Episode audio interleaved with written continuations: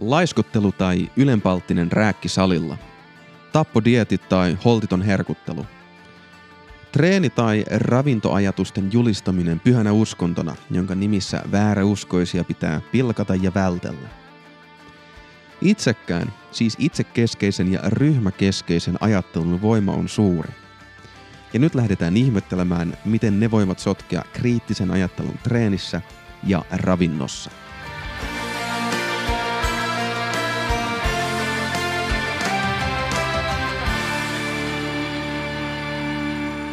Miltä liikunnan, ravinnon ja terveyden maailma näyttäisi, jos kriittisestä ajattelusta tulisi yleinen tapa ajatella? Treenisalaisuuksia myyvät hypettäjät ja kestämättömiä diettejä kauppaavat höpöttäjät eivät saisi niin paljon huomiota. Perusliikkujat ja omistautuneet treenaajat uskoisivat heidän puheitaan hitaasti. Ällistyttäville väitteille penättäisiin ällistyttäviä todisteita. Omaa liikuntaa ja ravintoa voisi tehdä luottavaisen rennosti, koska oma identiteetti ei olisi hirtettynä kiinni tiettyyn tapaan tehdä asioita. Vatsalihasten ja taitavasti kirjoitettujen markkinapuheiden arvioinnissa maltti ja kärsivällisyys voittaisi perusteettomat toiveet ja kaikki mulle heti nyt asenteen. Omia näkemyksiä ei riennettäisi juhlimaan yksittäisten tutkimustulosten perusteella, vaan tiedostettaisi tieteen hitaan kehityksen vaivalloisuus ja epäselvyys. Tervetuloa Voimafilosofi-podcastin jakson numero 39 pariin. Minä olen Jonne Kytölä. Tällä hetkellä lisäravinnebisneksen odotetaan kasvavan melkein 10 prosenttia maailmanlaajuisesti tänä vuonna – Kymmenen vuoden päästä tulee ilmeisesti olemaan melkein 40 prosenttia enemmän personal trainereita kuin nyt.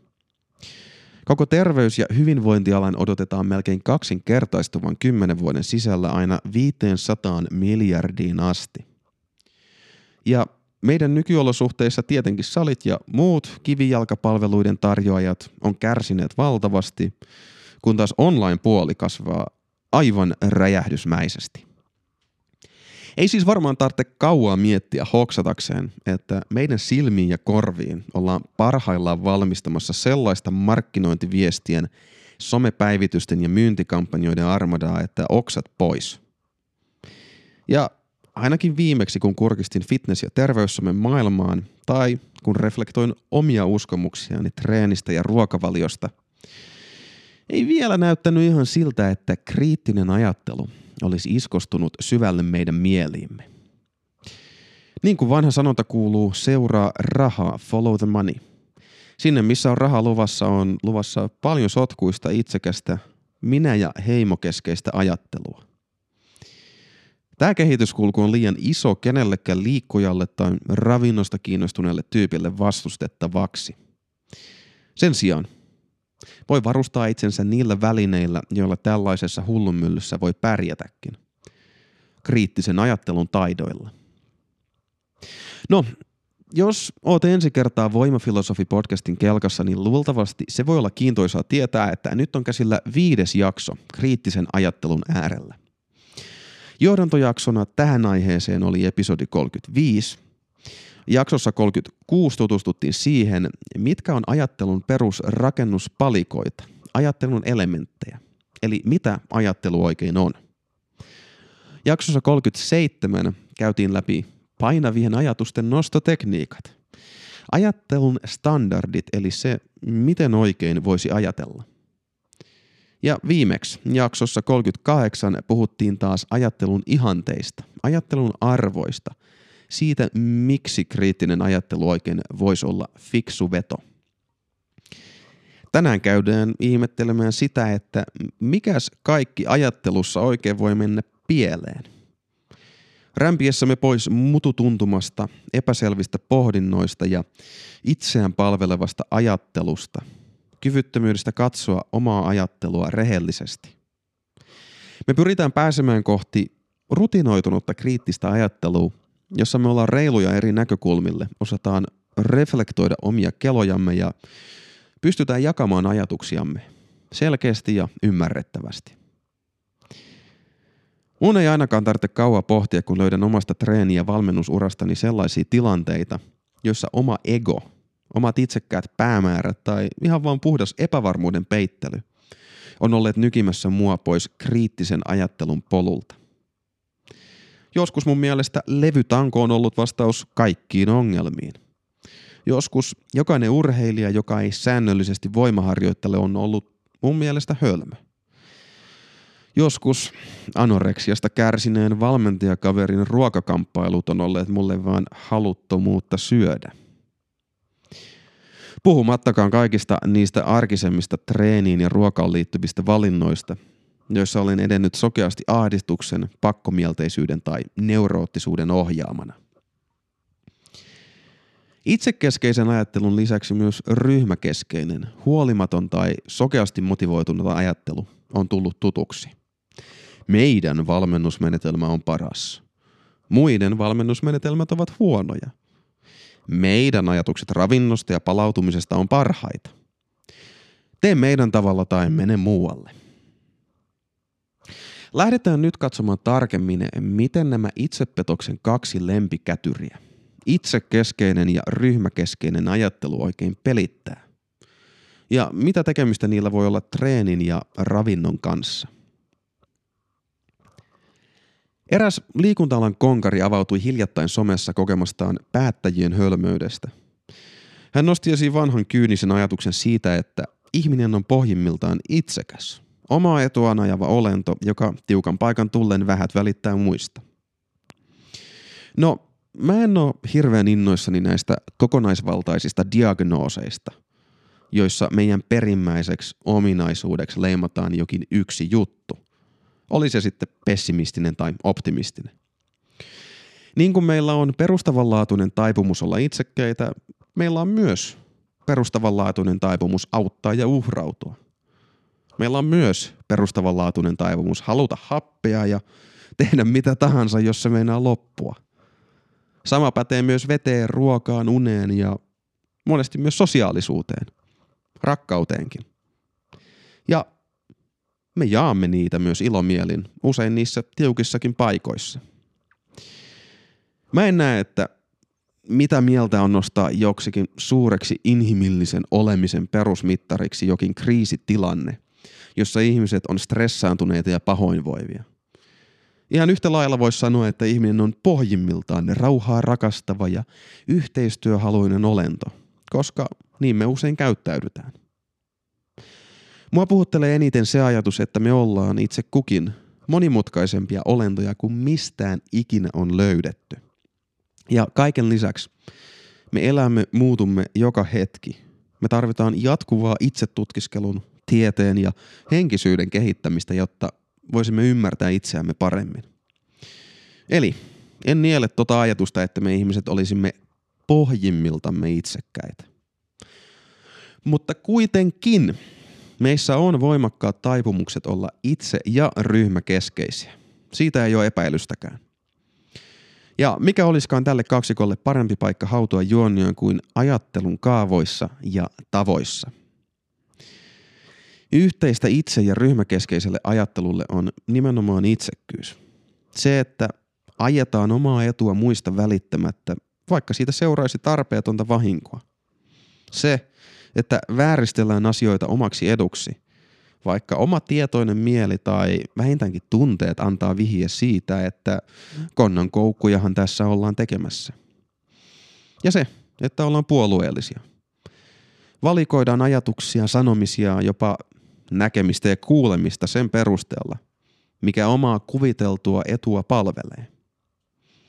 Vaan se onkin mielenkiintoinen kysymys, että kenen etua itsekkyys oikein palvelee. No, itsekkyyden ajatus johdattelee ensimmäiseksi sinne itsekeskeisen ajattelun puolelle. Itsekkyydellä tarkoitetaan tässä nyt sitä, että tekee itsekkäästi asioita ottamatta muita huomioon. Eli nyt ei ole tarkoitus saivarella siitä, mikä on vaikka tervettä itsekkyyttä tai epätervettä uhrautuvaisuutta. Jos ajaa omaa etuaan samalla kun ottaa muut huomioon, niin ei silloin tarvitse puhua itsekkyydestä. Meillä on hyviä sanoja, kuten vaikka kypsyys tai tasapuolisuus tai reiluus. Käytetään siis niitä. Treenin puolella, varsinkin salimaailmassa, itseensä keskittyneitä ihmisiä vilisee. Saliharjoittelu, kehonrakennus, muut fysiikkalajit, voimalajit, pääosin crossfitkin. Kaikki on yksilölajeja. Ja ne onkin mainio ikkuna siihen jännitteeseen, joka on fiksun treenille omistautumisen ja itsekkyyden välillä. Mä olen toisenaan keskustellut erään kollegani kanssa siitä, kuinka hän kokee olevansa parempi urheilija, jos elää egoistisemmin. Jos laittaa ihmissuhteet taka-alalle ja tosissaan keskittyy treeniä palautumiseen, niin kyllähän siinä tulokset kehittyy eri tavalla. Mutta samalla kollegani sanavalinta, egoismi, tuntui kätkevän alle jäytävän tunteen siitä, että se ei taas tuntunut loppujen lopuksi hyvältä tavalta elää. Mua on pohdituttanut se kysymys, että voiko itsekkyyden rajata näin simppelisti, koskemaan vain muita ihmisiä, vai voiko itseään kohtaan olla itsekäs huonolla tavalla?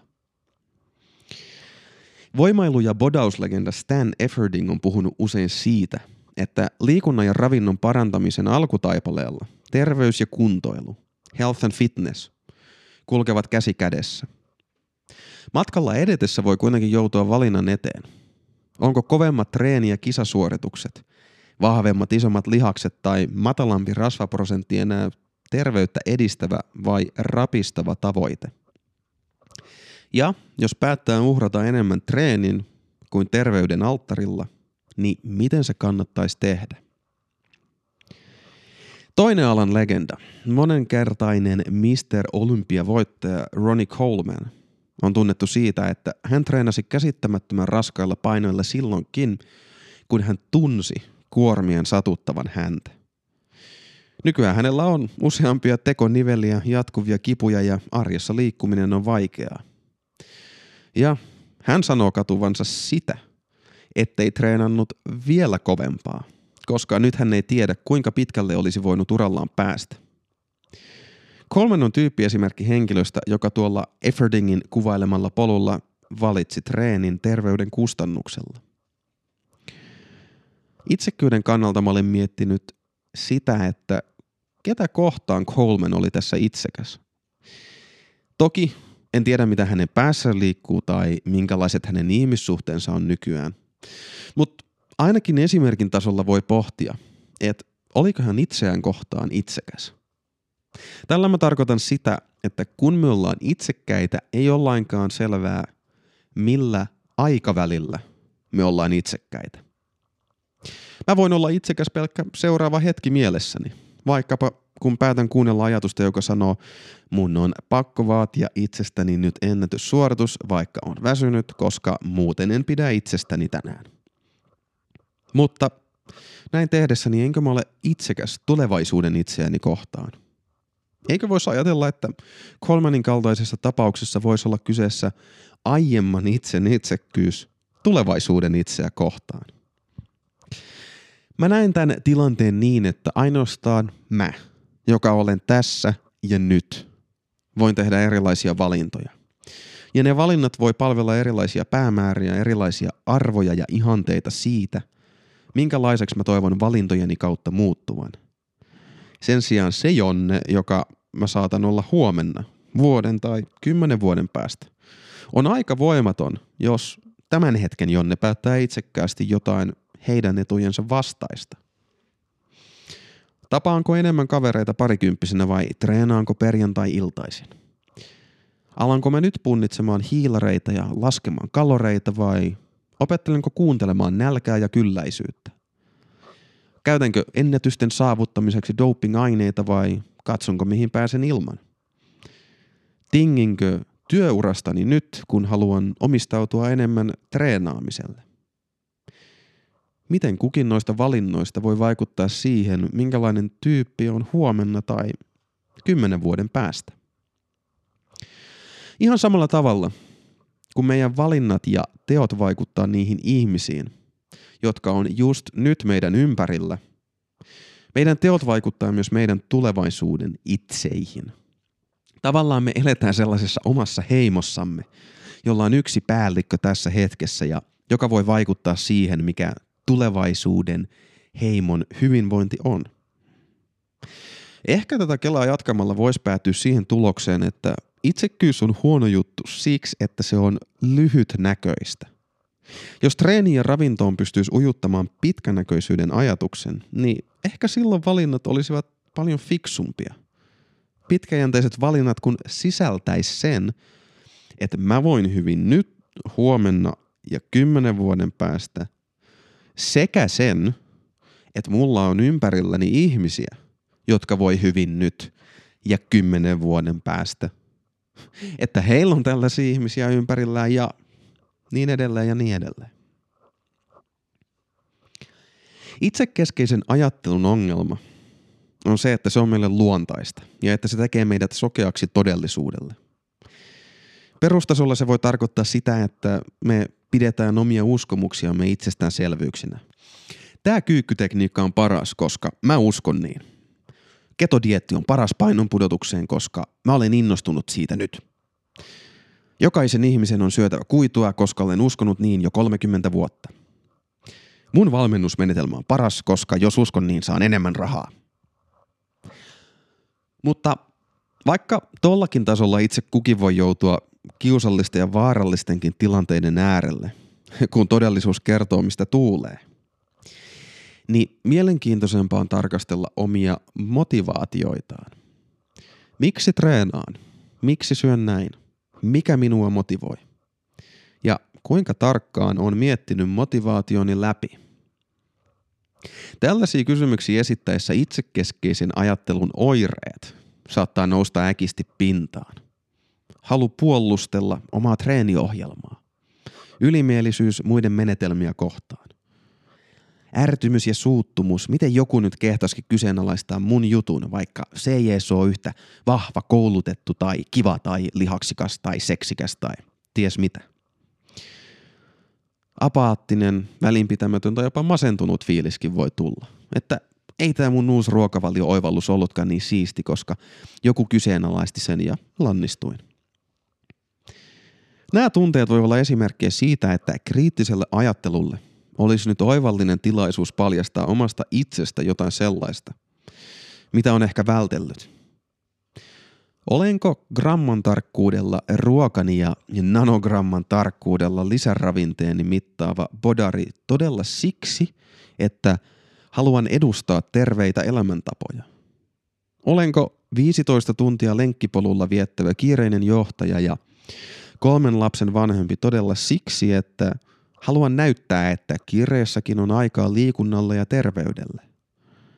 Olenko painoni kanssa epäterveellisesti jojoileva diettilannistuja todella siksi, että en vaan ole vielä löytänyt sitä oikeaa diettiä, joka toimisi just mulle?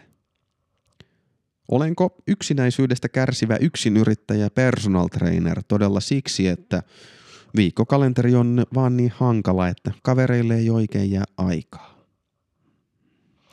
Mua itseäni kiinnostaa erityisesti mun omassa ajattelussa ne hetket, jolloin mä kerron itselleni jotain todella ylevää kertomusta siitä, miksi teen jotain. Erityisesti maailmassa, jossa vastaan tulee jatkuvasti eri mielipiteitä siitä, miten pitäisi elää. On helppo huomaamatta vaan alkaa päässään uskoa mitä kummallisempia asioita. Lainkaan niitä kyseenalaistamatta.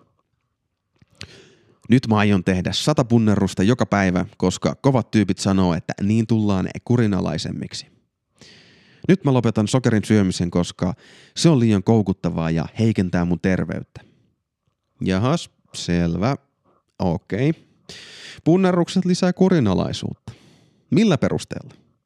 Miksi mä haluan olla kurinalainen?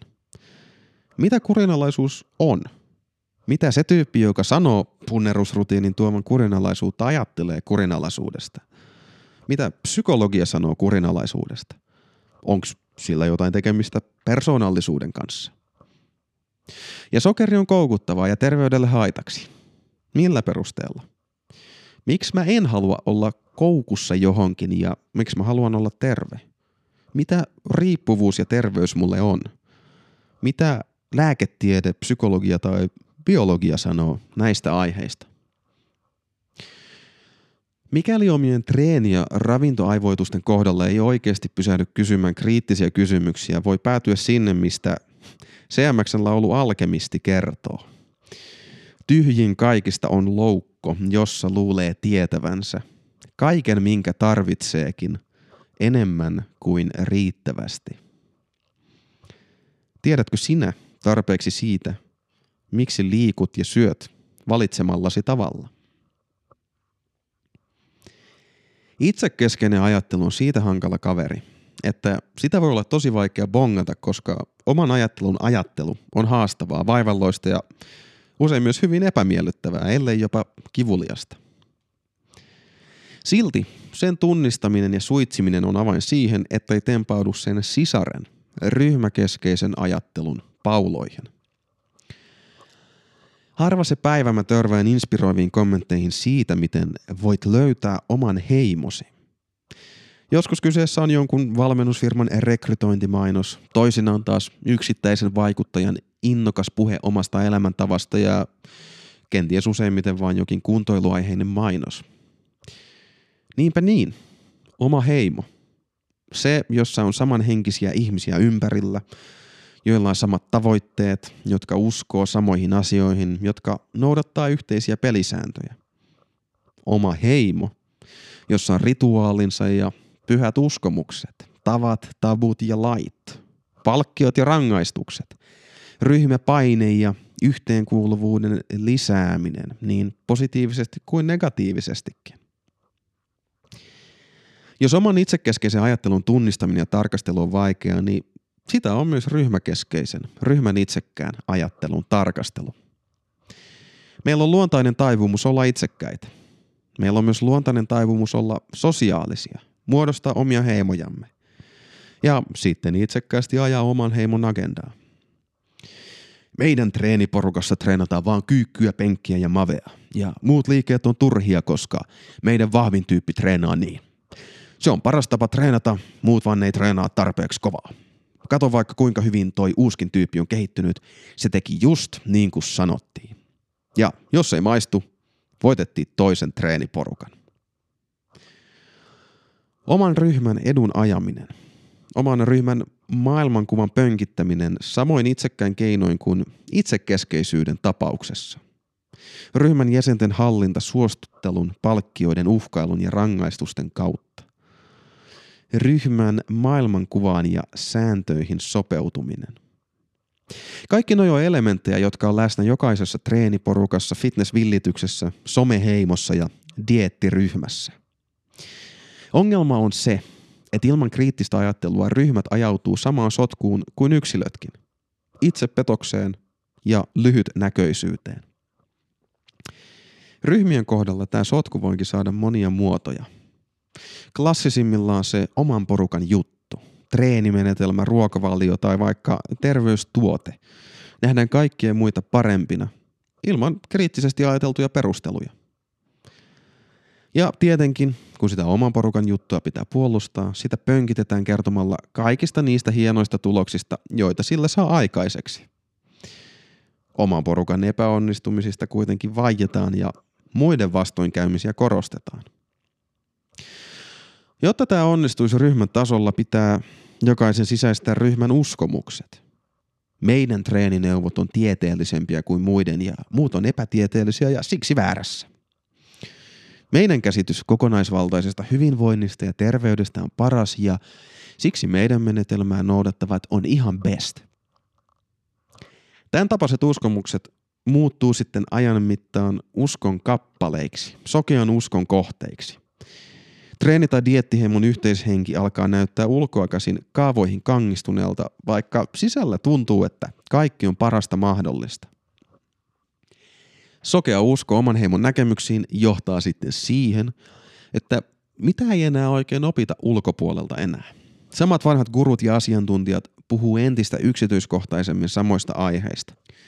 Näitä pilkunvillaamisen tasolla käytäviä keskusteluita pidetään sitten suurina oivalluksina. Sain palautumishärvelin käyrän kaksi prosenttia korkeammalle, kun vaihdoin kahvin vihreään teehän. Muutin varpaiden asentoa pari astetta kyykyssä ja sen ansiosta saan suuren ennätyksen pian. Tämä yksityiskohtiin kapea-alaisesti keskittyminen johtaa taas siihen, että niitä oikeita suuria oivalluksia ei tule. Metsää ei enää nähdä puilta. Kuka enää muistaa liikunnan tai ruokavalion prioriteetteja? Mikä olikaan oikeasti tärkeintä palautumisessa? En tiedä, mutta vaihdoin just vanhat omega-3 sellaisen, jossa on optimoitu EPA, DHA, rasvahappo, suhdeluku miehille. Se on nyt avain palautumiseen. Ja mitenkäs sen metsän näkiskään, kun kaikki mitä omassa ympäristössä tulee vastaan on omaa kuplaa tukevaa. Treenikaverit on valikoituneet sen perusteella, että he tykkää samoista asioista. Somessa seuraa niitä tyyppejä, jotka puhuu niistä asioista, joista itse tykkää. Mylly saa vaan lisää ja lisää vettä. Kun omat treeni- ja ravintoajatukset jatkaa supistumistaan, unohtuu ennen pitkään miltei kokonaan se, että liikunnalla ja ravinnolla on satoja, tuhansia, oikeastaan miljoonia vuosia pitkät juurensa. Laaja näkökulma asioihin on mahdoton, kun oma ihmiskuva typistyy siihen, että mitä ruokaa ostaa kaupasta tai treenaako levytangolla vai kahvakuulolla.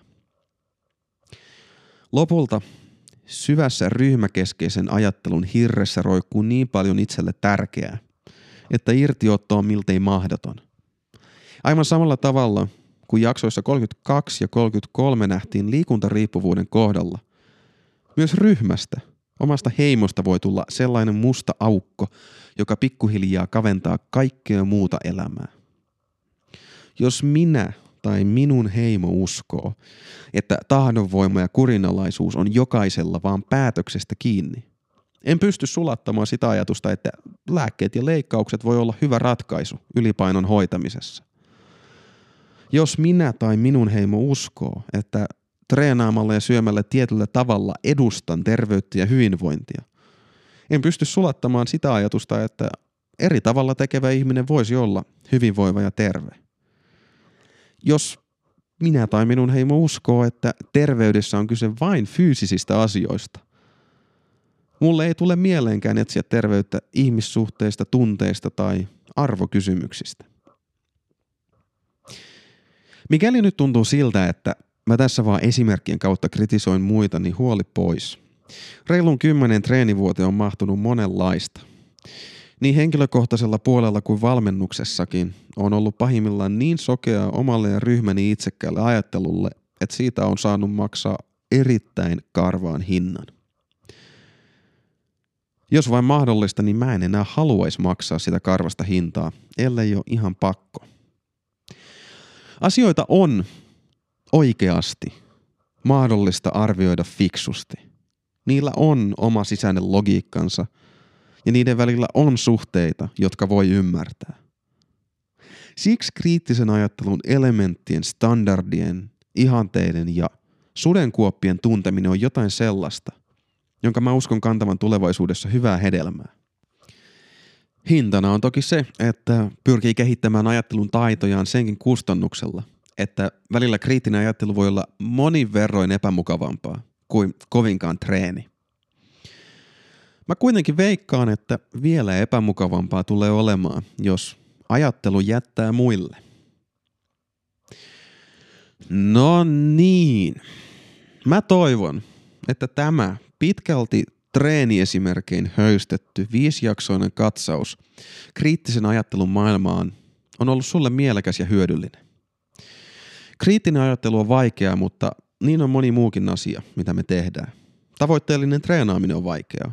Liikuntarutiinin ylläpitäminen on monesti vaikeaa.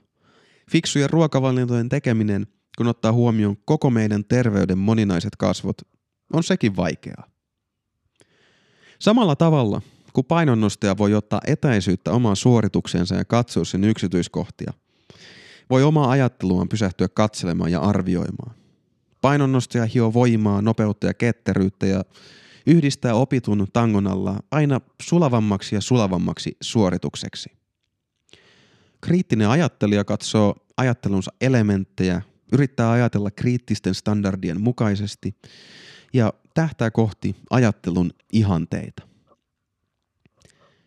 Painon nostajan palkinto on onnistumisen ilo, uudet ennätykset ja kenties kisamenestys. Kriittinen ajattelija taas saa palkinnoksi jotain vielä parempaa. Kyvyn ajatella kaikesta tarkkanäköisemmin ja viisaammin. Kenties muistat, kuinka pitkän pohdinnan päätteeksi jaksossa 34 päädyttiin siihen, että terveyden vastakohta on se, että asiat ovat hullusti.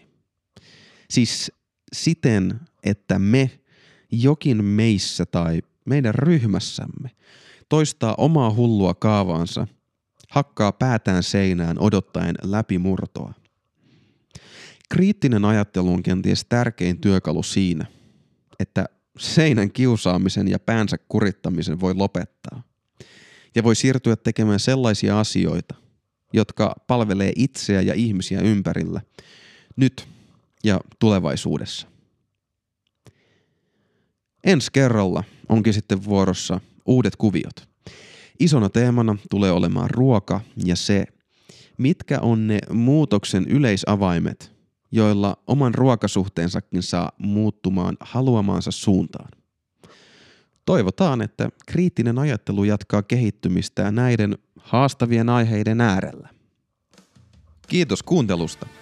Jos jakso sai ajatukset liikkeelle tai opit jotain uutta, niin rohkaisen jakamaan jakson somessa tai vinkkaamaan sen ystävälle, hyvän saan tutulle tai vaikka sitten vihamiehelle.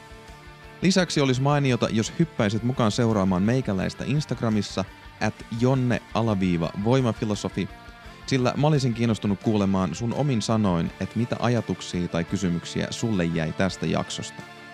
Se tältä erää. Kuulemiin.